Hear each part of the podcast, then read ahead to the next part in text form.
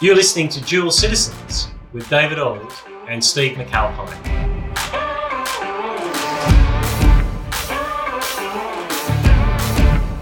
Hello and welcome to Dual Citizens, Series 2. Uh, here at Dual Citizens, we're thinking about that great tension between living as a citizen of an earthly country, uh, in this case, uh, here in Australia, in the Southern Hemisphere, and the dual citizenship of being a citizen of heaven, as the Apostle Paul calls it in Philippians. And how can we make dual citizens even better than it was before? Well, by having two, by having a dual dual citizen. So I'm delighted to be joined by Steve McAlpine. Steve, how are you going, mate? Good, good to be with you. And I notice it's not dueling citizens, so we're not going to be fighting with each other. But well, also, we don't want to be fighting as such. We're not here to have arguments, right? No, but we'll try and we'll try and uh, keep each other out of them, and hopefully some other people out out, out of them as well. That's right. It's dual citizenship, as in, uh, uh, and kind of a little play on both of us as well. Because I, I, don't know, I don't know about you, but I'm actually uh, an earthly dual citizen as well. I, have kept this beautiful uh, dulcet accent uh, from back in the UK, and yet um, I'm a citizen of this this great southern land here in Australia. What about you, Steve? tell us a bit about yourself. Yeah, I'm a, I'm also a dual citizen of um, well, heaven and uh, earth, but also uh, uh, Northern Ireland and uh, the UK and Australia as well. the UK, um, yeah. But yeah, look, um, lived in Australia most of my life, and as people may know me from uh, such uh, things as writing and blogging and things like that, where I think some of our tensions as we write and think about things, Dave, is how do you navigate what seems like a hot cultural moment uh, with a gospel framework that doesn't lean into just being angry or fearful, I think. Yeah, absolutely. So uh, I know you and I have been writing about current affairs and how that intersects with the gospel and what difference the gospel makes to how we uh, think about these things for, for a number of years. Uh, you've written a couple of books, though. Uh, spruik your book, Steve. Yeah, so, uh, your new one out, Future Proof uh, How to Live for Jesus in a Culture That Keeps on Changing. Uh, and probably some of the things that we'll deal with over the coming weeks will be around those issues, I think. Um, just how uh, it feels like a roller coaster in the culture at the moment, and a good time to be talking about those things. So we'll look at some of those uh, things today, and I think we're what are we looking at the the new "He Gets Us" campaign at the Super Bowl. That was yes, uh, we are. Yeah, that took a, a, lot of uh, airtime. Uh, it didn't cost us as much airtime to put up as them. Um, and then I think an ongoing one, which is a slow burn the last few weeks, is the controversy around Alistair Begg, uh, pastor from Scottish guy living in the US for a long time, about his uh, pastoral advice about a grandmother who asked could she attend her grandson's trans wedding, and so that opened yeah. up a whole can of worms. Oh, he's upset. Uh, he's upset a lot of people, hasn't he? And then other people got upset because other people got upset. Yeah. Yeah, and I think uh, finally we're going to look at something a little bit uh, left of centre: the tragic death of world marathon um, record holder Kelvin Kiptum, uh, and just this last week. Uh, big big news in athletics, I think. Yeah, and that one that one passed me by, Steve. But um, you're a runner, aren't you? Uh, so no, that's probably no, just a little bit. Tell anyone that. I'm a walker myself, uh, um, and uh, that one kind of just passed me by. But I know uh, you've got some thoughts on that, and I'm looking forward to hearing them um, yeah. at, at, the end. Well, let's get started. Uh, uh, our non-dueling dual citizenship, or let's, let's get on that roller coaster and see if we can't actually uh, learn to learn how, how to ride on it. First thing we're going to look at is the uh, the He Gets Us uh, ad campaign, which was during Super Bowl. Seven million dollars worth of ads for you know 0.2 of a second, or probably a few more seconds than that. Yeah. um, huge ad campaign, and it's been running a few years about trying to show Jesus in a positive light in American culture. So there's a little bit of background there, uh, American culture and Jesus. Um, but the ad campaign shows uh, people washing each other's feet, and the term, uh, the words that shows Jesus, he gets us, kind of thing. So there's a lot of graphic stuff going on, and you see different kinds of people washing different kinds of people's feet, uh, which is a very Jesus-y thing to do, I suppose. But it's raised a lot of questions. Um, it, it, it's certainly been a polarizing ad. Dave, you've done a little bit of thinking about this.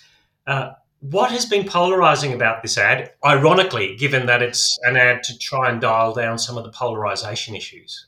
Yeah, well, uh, one bit of me wants to go, it's America, so of course it's going to be polarized. Every simple flipping thing about America is polarized. I, I studied in the United States for a year 30 years ago now, 1993 to 1994.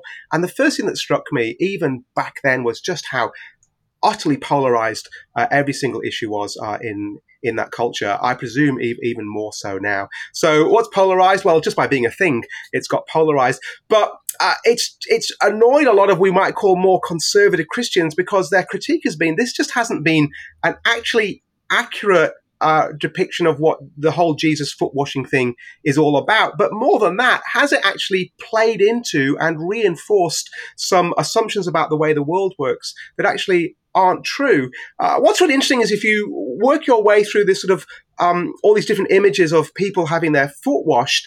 Uh, I, I, did a little uh, piece on my, my website a couple of weeks ago. Um, of the 12 different images, and they're really well done, I've got to say, like the quality is, is really clever and engaging images. But of the, of the 12 images, nine of the 12 fit into what you might call a classic victim oppressor narrative. So, you know, you've got, um, uh, a cop uh, washing the foot of of a, of, of, a black man and the sort of shades of the BLM sort of protests uh, in, in in the background. So it's the it's the reversal of the way that w- we've been told to think the world works. You know, the cops, bad cops, defund the police, uh, BLM protesters protesting against the oppression of this culture. Well, that gets flipped around because uh, and here's the point of the ad because Jesus doesn't function that way. So so so the cop comes in and he loves mm-hmm. this black guy. And by implication, therefore, what Jesus wouldn't be doing is what would normally be happening is is a cop hating on a black guy. Mm. Or, or, or, again, um, you get uh, an anti-abortion protester who who you see washing the feet of presumably uh, a teenage mom who's going to go into the clinic. Now, what's really fascinating about that one is in the background you've got a bunch of other anti-abortion protesters, and they're not portrayed as like sort of angry, hectoring. They're kind of actually pretty chilled, uh, leaning on a fence or something with their with their placards to their to their side. But the same thing's going on. Just think about what's happening there. They're telling me Jesus, what would he be doing in that situation? Well, Jesus isn't a hater. He's a lover because he gets you, uh, girl that's going into the abortion clinic. So Jesus comes and he washes the foot of the of the teenage pregnant crisis pregnancy mum. By implication, therefore, he's not doing what that pro- what that anti-abortion protester would normally have done, oppressor victim narrative, which is actually according to the picture, calmly and not in a really aggro way, protest against abortion and actually call out to say, look, please don't kill your child. So even that, that kind of gentler act of being at an anti uh, at an abortion clinic and saying to uh, women coming in, please don't kill your baby. There's yeah. got to be a better way. That, according to the paradigm which the which the ad is communicating, that's hateful. So you think, um, it, yeah, look, it are we straining at gnats and swallowing camels? Because some people are saying uh, it's getting the idea of Jesus out there, and people looked up Jesus online when after the ad. Like they, if it had been a beer ad, maybe they'd have looked up beer. But you know that's right. how advertising works. But uh, what's it missing in, in, in your view then? Because you've said what you know. You can see why it's touching on some of the issues that people think. Well, if you're a Christian, yeah. you, you hate on some of these types of people. Yeah. What's it missing? Well, I think my God is it's it's missing who Jesus actually is and what he's actually come to do. So, so you know, one of the main premises of, of advertising is you do speak to people's felt needs, but in order to then pivot them to what their actual need is. So, in one sense, this is an ad that speaks to the felt need of a certain segment of society uh, in America who kind of whose understanding of Christians and more conservative ones, let's face it, is that um, is that uh, that's hateful. It's been oppressive of them, and so on. And so uh, Jesus kind of he, he, yeah he gets you uh, he gets you on that. He get understands what that's like, and he and he, and he meets you in it. Um, except that, that, it's done too. Do you, do you think that's um, uh, just tapping into say yeah. the, the the seeker sensitive movement of the late 70s into the 80s, right? Yeah. It feels like that was, we, we scoff at that because it's a bit consumer driven. But surely yeah. an ad doing that is, is probably saying, what is the felt need of this person that I could address in a same yeah. consumption model? Because it doesn't feel yeah. like it's very, um, I want ads to be a little bit more shocking than that. I think. yeah, you kind of. Well, yeah, I think you and I, because of the way we are, we want to be a little bit more provoked, uh, which is not necessarily a, a bad thing. Well, uh, the, I mean, the critique of the seeker sensitive movement was, did they ever get to the gospel? Mm. Uh, and, and, that's kind of the critique here. Where's the gospel here? Yeah. Did so you see the um, no, look Northern Irish uh, young a pastor, young pastor, in a, in a, an hour or so, put together a video called "He Saves Us." Yeah, so um, a guy called Jamie Bambrick from Hope Church, Craigavon, he's put together this. I used to live in Craigavon, by the way, in a housing estate in the early '80s in Northern Ireland, on the uh, outskirts of all the troubles. Heady times, yeah. indeed. But yeah. yes, I noticed it, and it's very well put together video. If you're going to provoke and showcase Jesus' superpower, I, I think that's what I would say. Do you think?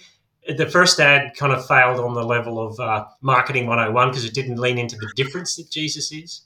Well, I think that's one of it. I, I would say a couple of things. I think one, it bought into the so people have a, a, a, perceive, a perception of what's going on in the world. Everyone's got their way of viewing the world. Increasingly, for many, it is this kind of victim oppressor paradigm, which comes from critical theory, and you know the books have been written about that.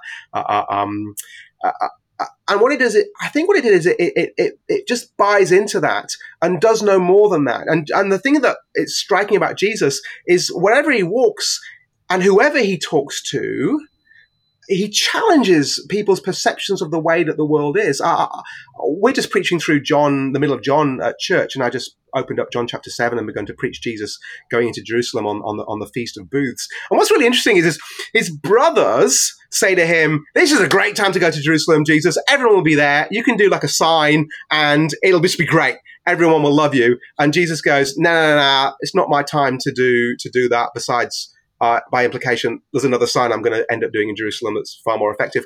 But then he, he kind of sneaks in undercover into Jerusalem. And rather than doing the, um, oh, I get you all, you're all great uh, kind of line, sorry, it sounds a bit cynical, but I'm feeling a bit cynical about this ad. Really? really? it's not coming through in the. Um, in the time. You know, he goes in and he basically tells them all how they're wrong. Yeah. And he basically tells them all, you just don't get what's actually going on. You're viewing the world in the wrong way. You're being hypocritical in the way that you you you um uh, you make the you make the assessments that you make. And what's really interesting is that he's an equal opportunity offender. So he starts with the Jews, which in John is the leadership of, of the Jewish nation. But then he turns to the crowd and he basically just, just rips into them as well for their for their hypocrisy too. So not that I'm saying we need to, you know, let's find some people to again to offend and, and you know, slap them in the face, let's have a duel. But but Jesus challenges us. You- uh, and there's nothing challenging about there's nothing challenging about this ad. In fact, what it does is it says to people, some of whom are sinning, I mean, can we just say that clearly? So, so I mean, there are complexities to the abortion debate. I want to get that, but it's not a good thing to kill your baby in the womb. There's complexities to the issue of same-sex attraction, but ultimately, Jesus is really clear on where sex belongs and and and, and how it should be act, acted into. But the Jesus of of He gets us, um, just comes in and goes, you know, I love you, you're great. Uh, I, I, do get you. And, and, if there is any sense of a call to repentance, a change of life, it's not there in the ad. It's frankly not really there on the website that they call you to either. And mm, so that whole thing is missing. And so what's striking about Jamie Bambrick's video is it's built around the premise that Jesus comes in and radically rescues and changes us, which is a which is the gospel, right? Yeah. Look, I, how in one sense you, you're saying um, it, it, feels like a lot of the heavy lifting has to be done by someone. If you said these ads are a conversation starter, I feel I'd have to unravel a lot of stuff before I'd get back to. So I want it to be a conversation starter, not a conversation inhibitor. Because if it does say love your neighbor, here's the other thing I would uh, comment on. And Glen Scrivener talks about this. Uh, Tom Holland talks about this. We think it's universal human values to love your neighbor, uh, but that's Christianity yes. sense, right? So, yeah. uh, and then your neighbor goes to you, well, I don't need Jesus to love my neighbor. I probably do more than you. And I look around at my some of my neighbors, and they do do more than I do. So, is Jesus sort of being sort of diminished in that because we're not saying this has just come from Christianity. You can't get this without Jesus. So, what does he bring? Like, uh, uh, ultimately, what is he bringing? All, all he's actually doing is is a ultimately, I think in this advert, he he ends up affirming a worldview that actually we want to go is actually really unhelpful and, and doesn't, you know, if I'm constantly the victim uh, in this victim oppressor paradigm. And we should not kid ourselves that this is such a prevailing way of, of thinking uh, in the world today. If I'm constantly a victim, then I'm not the one that's done anything wrong. I'm not a sinner that needs to come in, repentance and know the glorious gospel of being forgiven by all that Jesus does for me. Uh, I, I, just remain the person that, that really just needs to be vindicated, uh, but not in the sense of just, you know, proper just biblical justification, yeah. but actually uh, being shown up. And I'm going to add one more thing, Steve. I'm on a roll. Um, the online, chat, the online, the online chats about this have been great and fascinating to watch. And, and I think one that's really one comment that's really fascinated me that I that I read only just yesterday was was someone saying, "Look, um, this is about do we really get this segment of the society, and let's call them for what it is, it's more politically left wing leaning. Do we really get them for who they are? Perhaps some of the more conservative response to this has been uh, a failure to, to, to understand. To which my response wants to be no. Actually, I think this response comes because we genuinely do understand what's going on here. Hmm. Like, like, do you actually get what's going on for people when they view the world in this way, and perhaps, maybe perhaps that actual paradigm itself is not the right way to be viewing the world. And Jesus comes along and he says, "No, no, no! I'm not going to play into your paradigm. I actually come along to show you a far better, truer way to think about how how, the world works." I just don't get any sense of that at all uh, in this ad. And although that's a lot of heavy lifting for one ad to do, um, like you say, the conversation, if you're going to have a conversation about who Jesus is and what he does, this ad feels like it's not it's not setting me off in the right direction. Yeah, that's interesting. Um, having said that, uh, it doesn't say the, Jesus does get us. John 2 tells us that, but he doesn't entrust himself to the crowd, even though they trust him, they want to believe in him, but we don't get him. And at the end of John 2, in you know using the the language it says he would not entrust himself to any man because he knew what was in a man and then yeah. the flip side is the next verse is no, there was a man of the Pharisees. So in one sense, neither side gets Jesus. No, no, no. So I mean, and that's what we'd want to say too, because I, I, I agree with you on that. That very progressive framework is a, an alternate sort of you know, gospel, but we've got to be careful. We don't think just because we're on a conservative framework, Jesus is sort of going palsy with us as well. It's oh, totally. none of us get him unless we get the gospel. Absolutely, and and conservatism with kind of the the um, almost the hanging on to the moral framework of Judeo Christianity. Uh, well, that's just moralism, isn't it? Yeah. Uh, and and there's a reason why the Pharisees uh, get a lot of sh- uh, shrift from Jesus uh, for their for their for their moralism and, and, and insistence. Like insisting that people be good is actually the opposite of the gospel. Well, if this were a Super Bowl ad, you'd have just spent 150 million dollars uh, was, for riffing on that money well spent, Steve. I think we kind of kind of wrap wrap that one up. Actually, I want to say one more thing, if that's all right. Um, and, and and and it's this. I wonder if in this ad you've just got another example of people trying to make Jesus look good, Christians trying to make Jesus look good by actually throwing other Christians under the bus. Mm, good point. So so there are some images that are portrayed in this ad. So you know, let's take that lady protesting peacefully at an abortion center uh, um, let's pick the non-controversial topic. Say, uh, she gets thrown under the bus, mm. right? She, we just get told that's hateful. Um, Jesus would do better. Mm. Jesus would do better. Um, uh, you know, and it is worth asking, what would Jesus do at an abortion center? I'm sure he would have lots of love for the women going in there, lots of clear words for some of the activists and maybe some of the medical professionals in there. Uh, I just wonder whether he'd be doing that at the picket line or, or, or yeah, somewhere else. And, it, yeah. and you kind of need to be challenged, don't you, on, on for all of us on where, where, where would it be? I yeah. just think it was too easy to just flick that image and, and just dismiss uh, um, dismiss it for where for where it is. All right, I've got to over budget now. Yeah, uh, on, yeah. on Super Bowl ad. Maybe we'll turn to uh, the next topic. So, uh, a good week or so before any of us were worried about who was going to win the Super Bowl or whether Taylor Swift uh, was going to be there or any of the ads that were going to be aired, Alistair Begg, who is a uh, Scottish uh, minister who's been ministering in the United States for, for many many years, and I would have said up to this point one of the one of the go to guys in American evangelicalism. He, he uh, again, this is all about upsetting people. He upset a whole bunch of Christians by his answer to what is, to be fair, a pretty tricky question.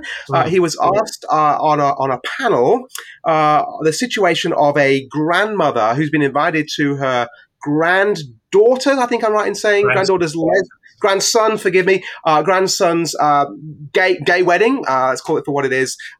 Alistair, what would be your what would be your advice to her. And, and, and Begg said, look, um, you know, if if grandma is really clear with her grandson on this matter, so there's no doubt that the grandma in this situation, what she what she believes on this, that marriage is between a man and a woman. That's how Jesus uh, made us and, and, and affirmed it.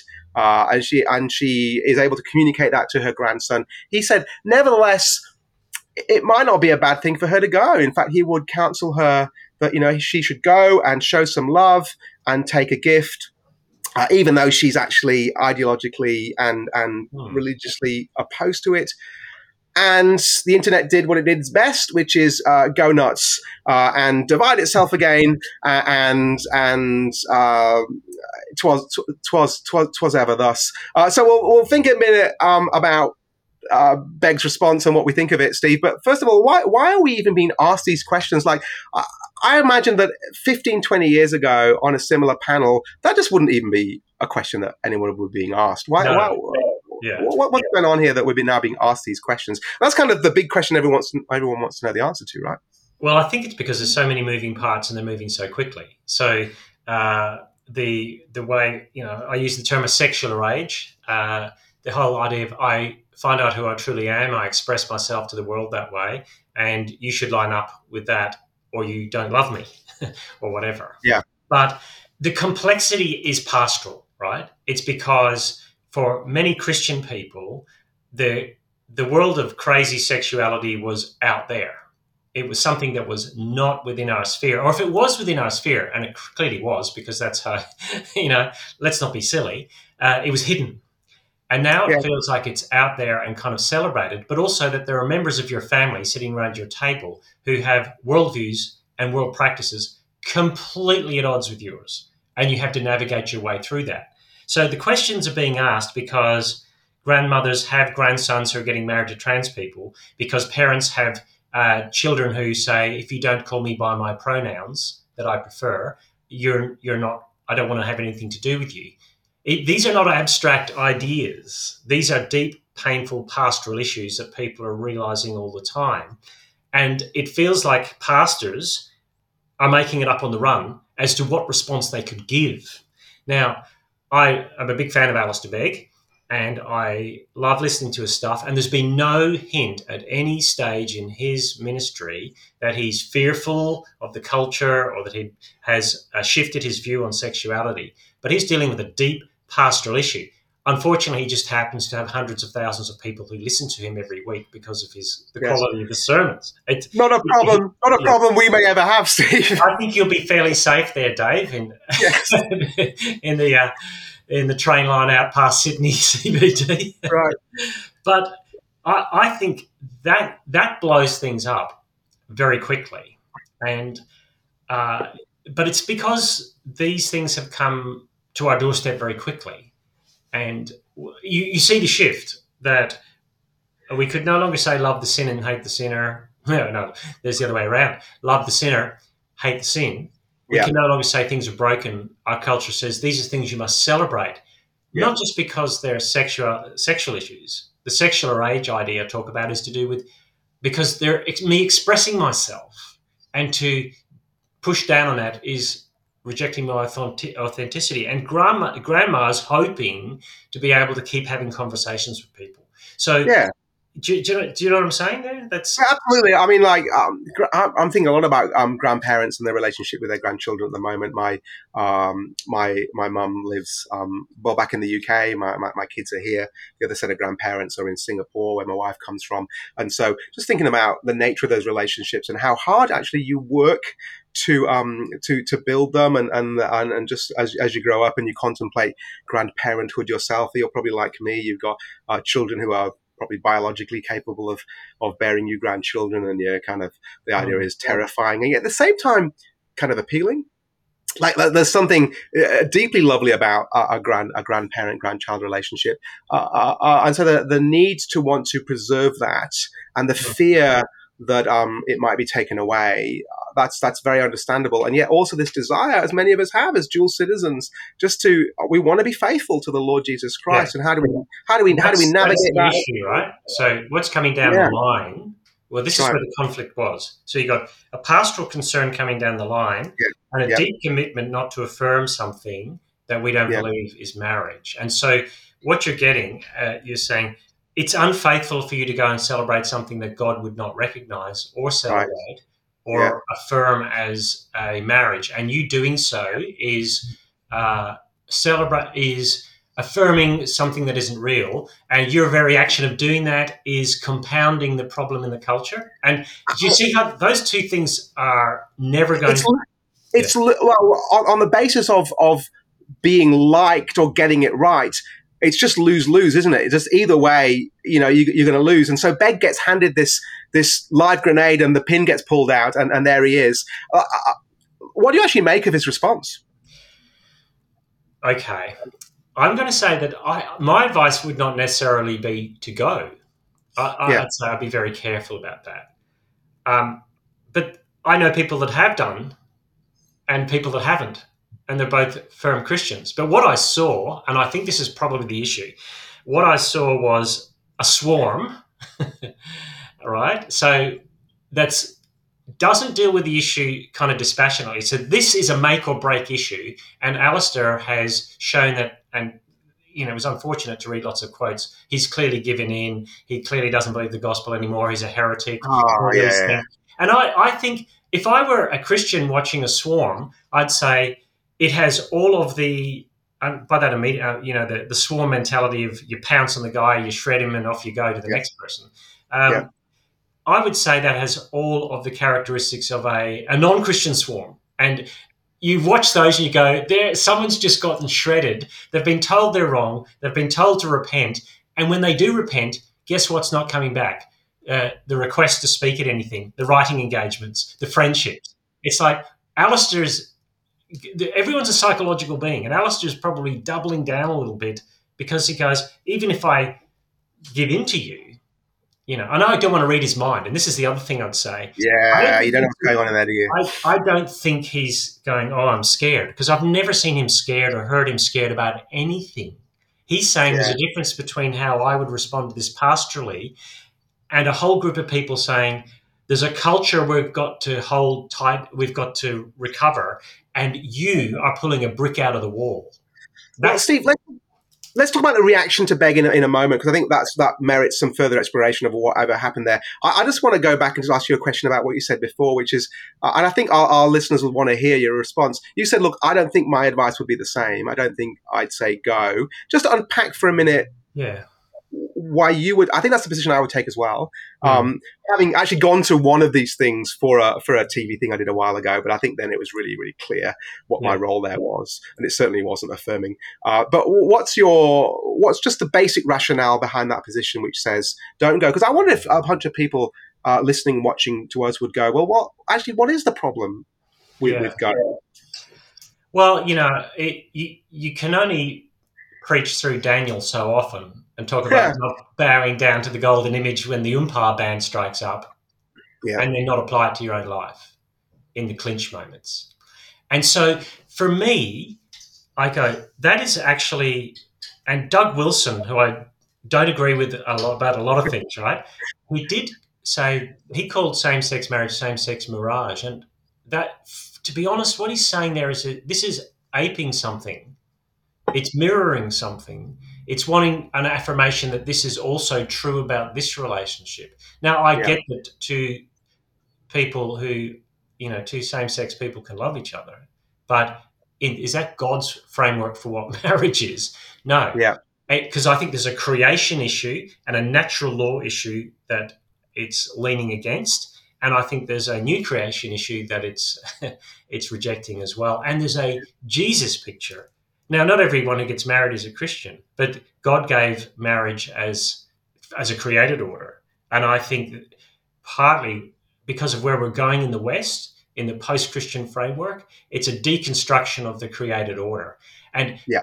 But the problem with that is grandma's not sitting there going, if I go to my grandson's trans wedding, I'm pulling a brick out from the created order. She's going, I just want to love the guy so that in a month's time when they come round for lunch, we can look each other in the face.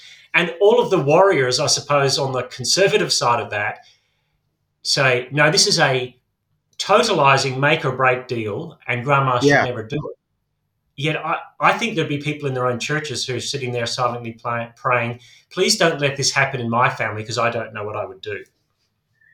Yeah, well, well, well, exactly. Well, why can't grandma, like in your view, why can't grandma go and just sit quietly in the back? They know where she stands, and then hopefully, when they come back from their honeymoon uh, in a month's time and have lunch with her, she's in a much better position to continue talking to them about the goodness of Jesus. Well, some people are going to say that, that she can, right? Mm. Uh, and that won't be unfaithful to the gospel. I, I do think that we, um, it's the little things, right? It's always the little things. It's our, it's our little decisions about things. It's our little statements. And I don't think that there was any sense that grandma was approving of it, and grandson probably knew that. Yeah. But it, it, it, it just chips away at you and I think that's probably more my issue. I don't think this is okay. the, um, you know, the, the landing at, you know, on the beaches of Normandy. I think this is just a little chipping away that our yeah. cultural moment has to go, no, no, no, we can love you beyond agreeing with you. And so yeah. perhaps that's the issue that, in one sense, the courage of your own convictions, but not even your own convictions. In one sense, if God is big in your mind, other humans aren't too big, but they're not too small either, right? You don't despise them. They're just the right yeah. size. They're human size, just like you, and they're going to make mistakes, yeah. and you're going to make mistakes. But if you say, "Look, I love you, but I can't go to it because of my conviction about marriage," yeah, you can't uh, determine what their response is going to be. Uh, you, you're not in control of that. You're never in control of that. You can't control another person. If you've ever learned anything in marriage, it's that, right? you cannot yeah. control another person, yeah. and nor should you. Yeah, and, and, and frankly, given the nature of the of, of, of the debate around marriage, and if Grandma wants to continue to have lunches with with with with her with her grandson, uh, it's going to come up anyway, isn't it? So so whether I'm you know so not not uh, going to the marriage isn't going to avoid the confrontation when it finally comes. I might just add one thing from my own perspective, Stephen, as well. I'm going to, mm. I obviously marry people as a minister, as, as, I know you do. And one of the things I do when I'm using the prayer book preface is, is we say, you know, uh, uh, uh, Bruce and Sheila have come to this point, which we believe God has come to. And they ask us to join them in this prayer. And we effectively serve as, um, endorsers of what's going on yeah. and and witnesses of the promises made in order to hold them accountable too. So there's a sense in which, for me, conscience speaking, um, to go to a wedding is is to is to by its very nature to endorse the thing that is there, and let's be going back to the previous conversation we had about you know victim oppressor and like being liked and wanted and you know you're hated if you disagree. Um, you are seen as approving. Uh, just the very nature of So, you know, you've got to work out in your conscience. Now, Begg took it a certain way, and the internet, uh, you know, as we said before, uh, um, erupted. So let's think a bit more through about what's going on as people respond to Begg. Like, what, what, what do you make of it? What's what's driving this this kind of response to him uh, from here? We might say from from more, the more conservative. Uh, politically conservative uh, uh, side of, of American evangelicalism. what's what's at stake here that, that people feel has been so radically attacked? What, what, what do you make of it all? Well, if I read uh, the responses, everything. and that's perhaps the issue for me, right? Yeah. Is, um, everything's at stake. Um, so that it cannot be a simply seen as Alistair Begg making a pastoral error in light of his theological conviction which generally is pretty robust. It has to be seen as a betrayal of the direction that we're going as a culture. And yeah. uh, I think that's the issue. So when I do read uh, that he should repent, uh, A, you're always going to double down when you're told that anyway, right? but. Sure. Mostly. Mostly, yeah. Uh, he picked up the fact that it's different between the UK and the US. Hmm. And so he's been able to be in America for 40 years, 30 years, uh, Wow, yeah. and be completely seamless, right? But th- the the groups that cancelled him or don't want him coming, I'll, I'll just go with the Groucho Marx line. I don't want to, you know, join a any club that would have me as a member. Perhaps. Um, but because I think it feels like everything's at stake in that context, that's what's been said. So I do, I don't agree with Alistair in that Yeah. sense, but I think he's a good man. And I think his pastoral advice maybe wouldn't be the wisest I would use. And I think for the reasons you've said, what are the chances of a, a, a person marrying a trans person in a ceremony that feels more civil, where they open the prayer book and ask you to affirm together that under it's low, not Sure. impossible, low, Sure. right? So it does feel like mirage. So it doesn't feel like you're actually. So you can see why grandma might go. But when everything is at stake, and when this is the um, the touch point and the sore point culturally, it feels Yeah. like a complete betrayal. Which is what happens when you're never as angry with your opposition as you are with the person who betrays you from within. Just ask a political party, and that's yeah, well, that's been in the news, hasn't it, here in Australia? that- and that's what I think's going on there at some level. Plus, I Yeah. don't agree with Doug Wilson that what Alistair thinks he's doing is different to what Alistair's actually doing. Alistair's doing giving into fear, and I'm going, oh, I'm not so sure.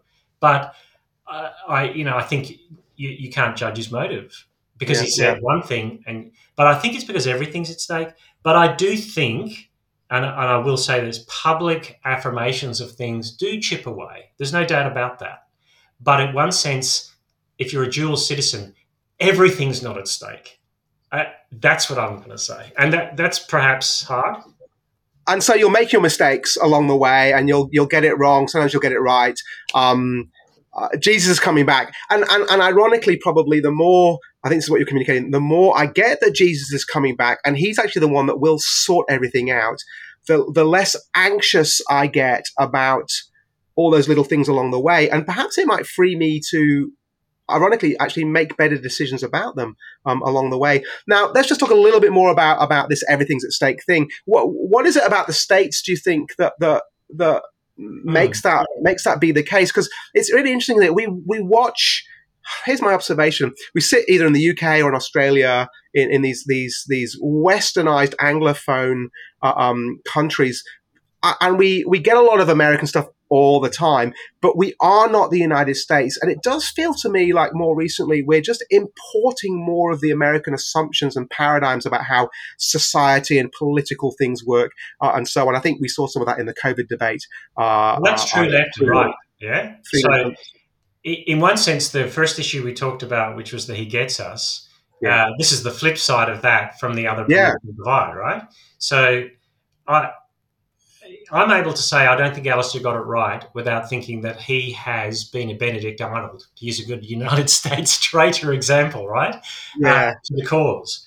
So I think one of the things we say is um, perhaps American understanding of uh, civil liberty, the, the way the place was founded, uh, the documents. There's there's a there's a hagiography going on about American America's foundations, right?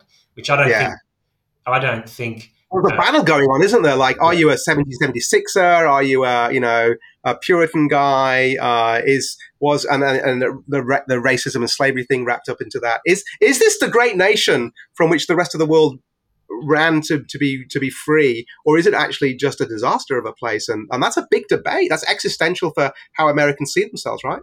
It is. And the other thing you'd want to say is when you conflate the two citizenships into it's into one citizenship, everything's at Yeah. stake. And that is not to belittle the implications of going to such a wedding. I'm, I'm saying I still think that. But when you conflate, if your view of dual citizen is that they're starting to morph into the same kind of country, then you've got a little a few problems. I think. I think that's critical.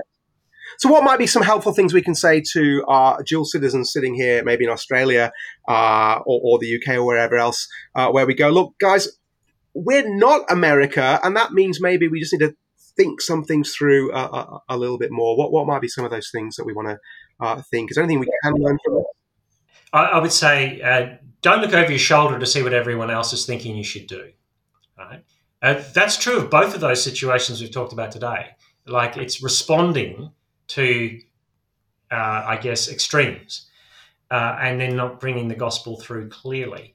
I do think uh, that it's true that it, it would be um, it is a mirage that it's not marriage and I, I, wouldn't want to celebrate such a marriage uh, such a you know what's called a marriage. Uh, so i think that's true.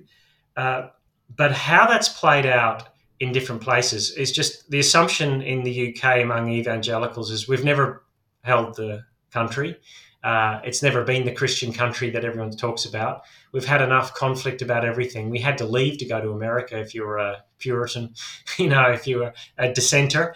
Um, and so America is based on dissent, right?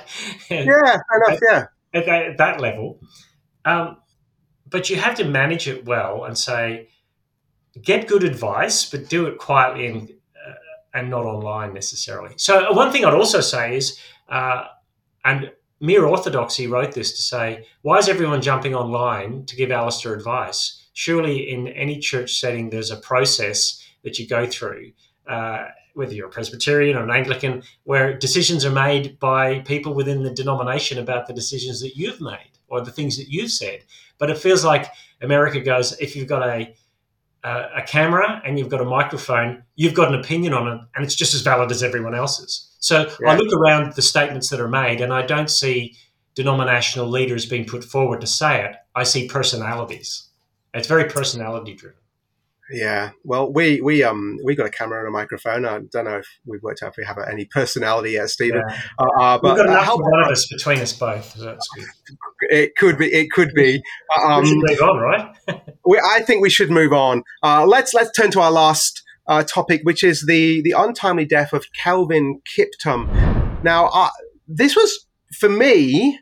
This was uh, it's a name I almost didn't recognize. Mm. Um, Kelvin Kiptum, as I understand it, is the guy that is going to be. If anybody would have, he would have been the guy that cracked two hours for for the marathon, which again is so out of my world. The notion of running a marathon itself is just so out of my world uh, that I'm that, that I'm not there. Um, and it, it seems, and you can probably correct me and get the details right on this. He had a car crash back home in Kenya, mm-hmm. uh, and and he's gone. Yes, and and I am reading some stuff around it now. There seems to be some some other stuff that's going on around it. Like uh, who knows about that? Maybe conspiracies, right? yeah, maybe you can lighten us.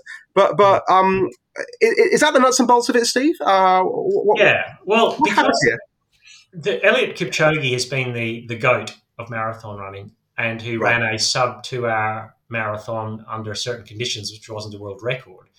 We right. thought that'll never happen. And then suddenly a young man comes along who's running 250 k's a week training and runs three three marathons in his first three marathons. They're three of the fastest seven marathons ever run. And his last marathon was the world record at Chicago, two hours. And he's for real. And he's for real, right? Like yeah. this is the, the real deal. Yeah, real deal. And everyone's looking to him to set the pace because there's no one coming up behind other than that. But I guess the key for literally, me, literally as well. well he's got. I didn't want to miss that one. Second, yeah, yeah. Daylight to second. Yeah. Suddenly, you know, minor car accident, might you know, slide on road into ditch into tree. He and his coach are dead. And the key is the shock, right? It's how I felt, even though it's lost in the memory hole just pre-COVID.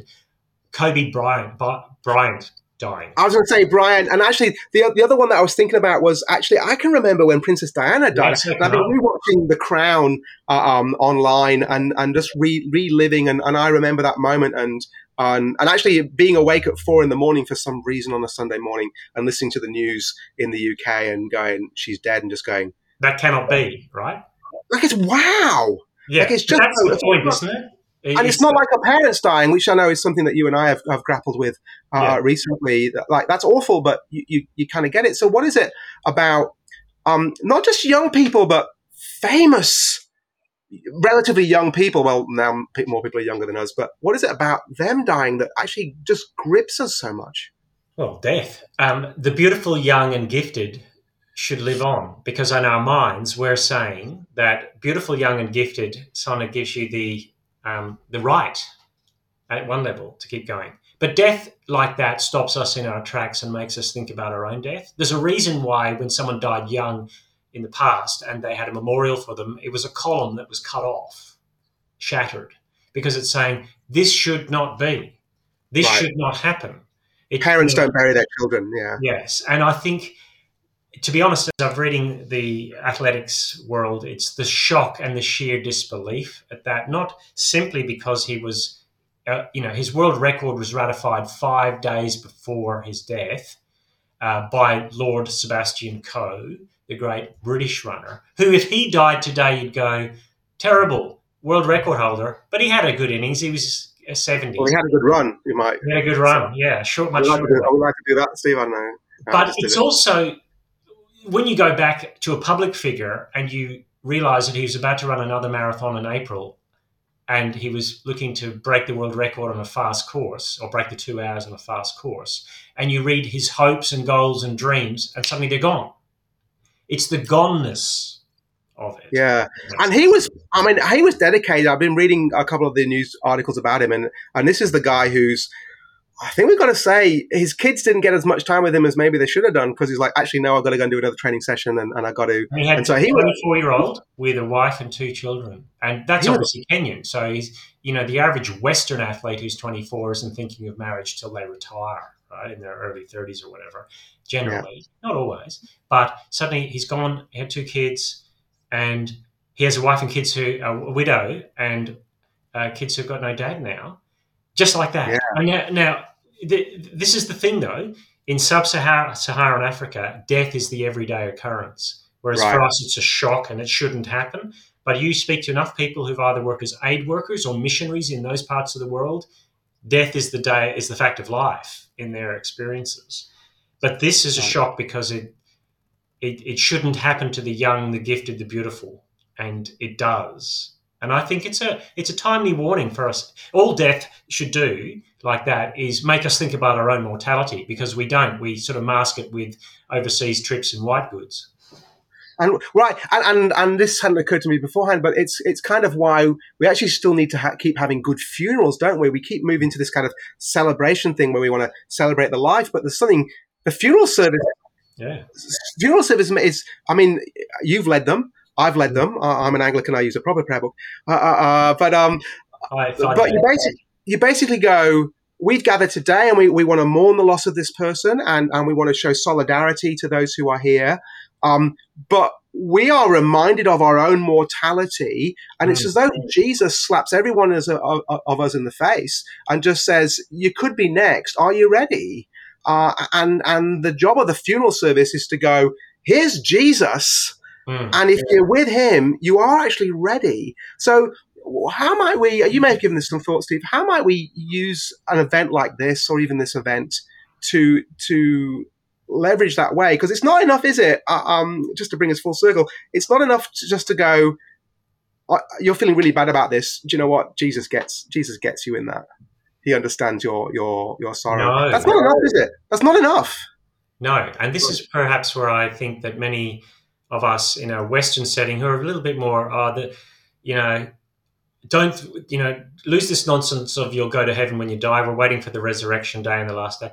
Yeah. When you're disembodied, there's something unnatural about that, and unless Jesus has broken death and destroyed death, you have no comfort. And I feel that that's probably what I Western Christians have to rediscover the fact that their their one comfort in life and death is that they are not their own, right? They belong to God and Christ. And the the thing for me is that the the resurrection of Jesus is the thing that, to be honest, gets me out of bed in the morning. Because as I get older, I go, I was I sat with my dad as he died, and I, the night before he died, he was alive, and the next morning when I, I don't say this facetiously, looking at his body, which was like wax and was not him in that sense, that's going to be us. And unless you're sobered by going to the house of the mourning, you know, as it says in the Proverbs, go better to go to the house of mourning, you'll learn something. Unless you're sobered by that, uh, you can take it flippantly. And if you're not sobered by death or you hide away from it, you won't see the radical nature of what Jesus actually did when he rose from the dead That's right. And, and actually, I, I, don't know what your experience was, Steve. So my, my, mine was similar to yours. My dad died, um, obviously back in the UK, so I didn't get to see him before he died. But I, I did have the experience a couple of days later of going to to uh, the Chapel of Rest and and, and, and seeing his body. And, and you're right, uh, you and I in our job have probably seen more dead bodies uh, than most. And it's uh, the, the that person is starkly dead. Yes, like they're not in the next room. They're not. They're, it's not like they're asleep. It's yeah, very. It's and but here was my thing, Steve, uh, and this is the resurrection thing I think coming through. I sat in the plane on the way home a couple of weeks later and just went, "All right, Ollie, you are you're almost forty nine years old. Um, like, what are you doing? Mm. Like, how how are you going to use the rest of these years that God has given you?" Well, and, and what was really interesting is is was that that gentle, quiet conviction yes, I will be raised one day. And actually, it is pointing people towards Jesus that now actually makes the only sense of maybe the, the, the 25 good years I've got and then the, the, the 10 beyond it. And we've got to have better aspirations than just going, I refuse to grow old and be a grumpy old man, right? You know, I want to gather my grandchildren around me, whether they've been mm. lesbian married or not. Uh, um, just more than that, surely, like almost death makes you go, what's the point? And if we haven't worked out what the point is, oh, we're just not yeah. going to be able to deal with it, are we? No, we're not. And people don't. That's why they want to take control of it in things like, I want to end my own life my way, the way, right. because they realize that that's a myth. That's a, that's a fiction to try and say I'm in control of death.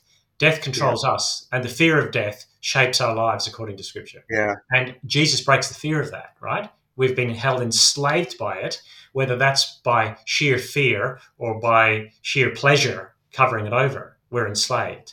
And I think for me, it's uh, heading up towards 60 in a few years' time. Where did that go?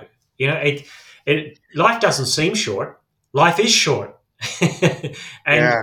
and for for Kelvin Kiptum, for me watching that, it was a stark reminder that one day you know, I might be interviewed about something and talking confidently about what I'm going to be doing in two months' time, and tomorrow I could be dead, and to yeah. be ready for that, and that's I think that's the sobering fact of what it means, and that's partly why Jules. It's good to be a dual citizen because I don't want to be homeless. I don't want to be exiled away from the place that's true home when this citizenship ends. Oh, and place my confidence in the wrong things and feed feed the wrong things. I mean, that's the glorious thing, isn't it, about how Paul writes in, in Philippians 3, having uh, set out just how wonderful the resurrection is and just going, that's it, I'm, I'm all in on the resurrection, just going, uh, the world around us, you know, it's it's God is its stomach. It, it, it feeds mm. itself, uh, which is what you do if you think if you're not sure how long the food's going to stay on the table and it all looks pretty good. You, you I mean, maybe you're more, more, disciplined than me, but I don't know. I'm, you know, there's nothing worse than a banquet where you've already paid, that. you know, you've, you've paid dollars. well, you know, yeah. you know, get all those crab claws that you can get, uh, um, get it, get it in. But then he goes, but but our citizenship is in heaven and we await from there a savior. And he will be the one who transforms us. He will be the one who guarantees our future. Uh, we're, we're, we're, we're, we're hanging out for that. So every death around us ought to be a, an opportunity yeah. to reflect for ourselves and make sure that we're clear.